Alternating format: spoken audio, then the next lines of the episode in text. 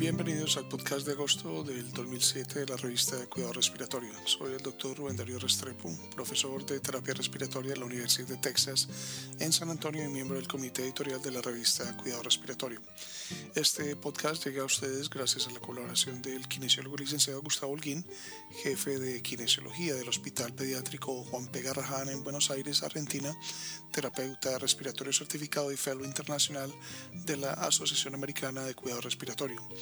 Igualmente agradecemos a nuestro amigo el kinesiólogo licenciado Rodrigo Das Mejeria, terapeuta respiratorio certificado de la Unidad de Paciente Crítico Pediatría de la Universidad Católica de Chile y finalmente a Diana Marcela Restrepo Serrato, terapeuta respiratoria certificada de la Universidad Santiago de Cali. Este es el resumen de este mes. Con el estudio de Lee, sus colegas evaluaron la seguridad y la eficacia de una maniobra de expulsión rápida de flujo para eliminar las secreciones subglóticas. Realizaron tanto un estudio in vitro como in vivo y encontraron que la maniobra de expulsión de flujo rápido era segura y efectiva para eliminar las secreciones subglóticas. La primera maniobra fue la más efectiva para expulsar la mayoría de las secreciones. La posición supina y el pico flujo alto mejoraron la eficiencia de eliminación. Lamb y Kreiner sugieren que una maniobra de expulsión de flujo rápido podría potencialmente añadirse al arsenal clínico de opciones para eliminar las secreciones subglóticas no eliminadas por otras modalidades.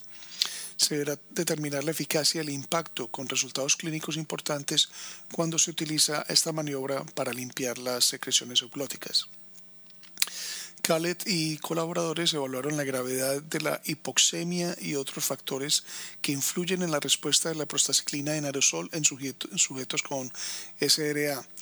La PAFI media aumentó en 33 milímetros de mercurio al iniciarse la prostaciclina en aerosol con una tasa de respuesta del 62%. Una respuesta favorable estuvo más fuertemente asociada con la PAFI basal y con las condiciones del sistema respiratorio. Como señalaron Attaway y colegas, la ausencia de datos de mortalidad cuestiona la relevancia de la mejora en la PAFI, la heterogeneidad de la SRA y sus complejas estrategias de manejo complican la evaluación de las terapias de rescate.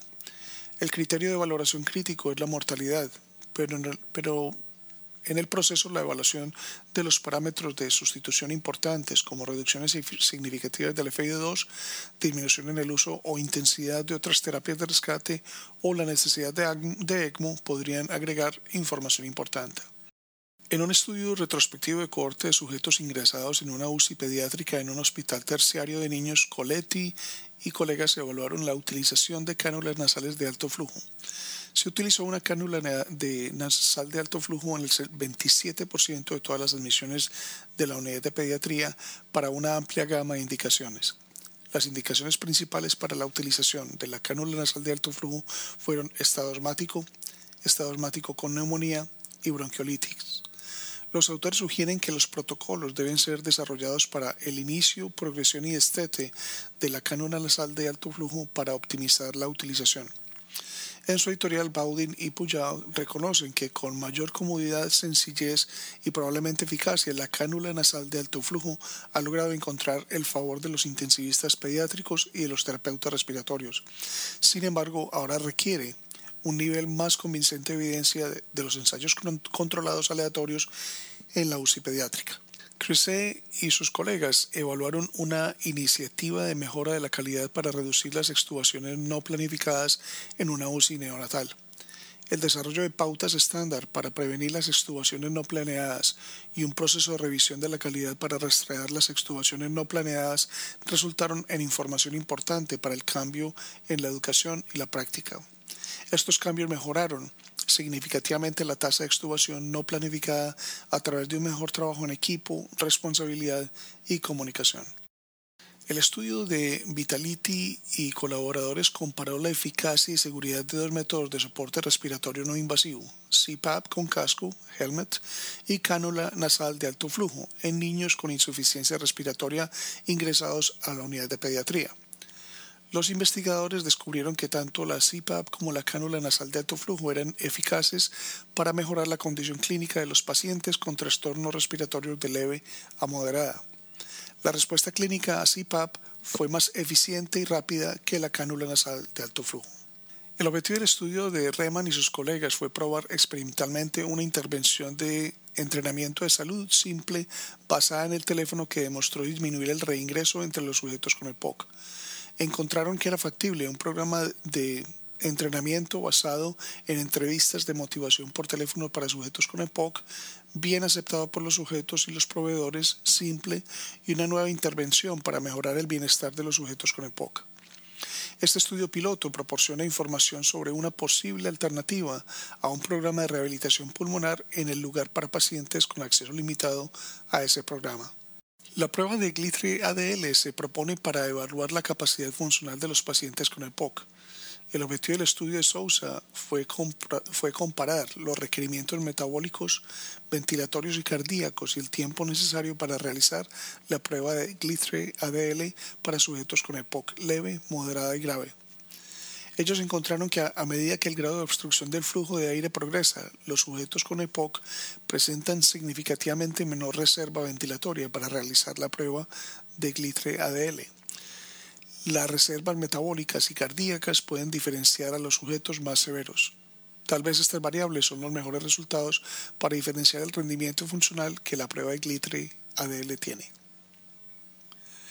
El estudio de Montes de Oca y colaboradores evaluó la exposición a la biomasa y el tabaquismo sobre el riesgo de EPOC en un centro de atención primaria de América Latina. Los sujetos con EPOC en atención primaria tuvieron una mayor exposición a la biomasa. Tambasio y colaboradores evaluaron los efectos de la válvula de aleteo sobre la inflamación del esputo, la microbiología y el transporte de secreciones respiratorias en sujetos con bronquiectasias. El uso de la válvula de aleteo 30 minutos por día durante al menos cuatro semanas fue suficiente para cambiar las propiedades físicas y mejorar el transporte de, moco por la tos. También contribuyó a la reducción del número de células inflamatorias de las secreciones respiratorias de los sujetos con bronquiectasias. El objetivo del estudio de Lee y colegas fue identificar los parámetros de laboratorio que se correlacionan con el índice de gravedad de la bronquiectasia y el puntaje FACET. Varias variables de laboratorio se identificaron como posibles factores pronósticos para la bronquiectasia de fibrosis no quística. Entre ellos, el nivel de albúmina sérica mostró la mayor correlación y se identificó como una variable independientemente asociada con el índice de gravedad de la bronquiectasia y las puntuaciones FACET.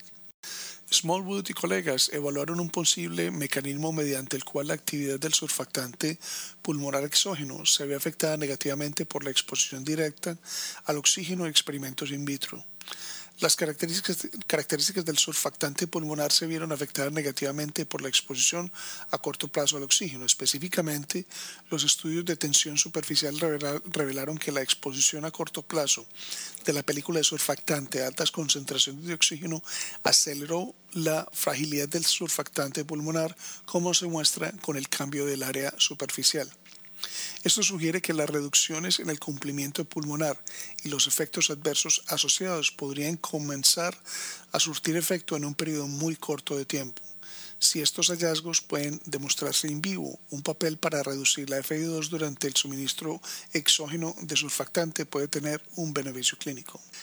El objetivo del estudio de Osu y sus colegas fue investigar el posible valor de los niveles séricos de ácido úrico en la predicción de 30 días de mortalidad relacionada con el tromboembolismo pulmonar.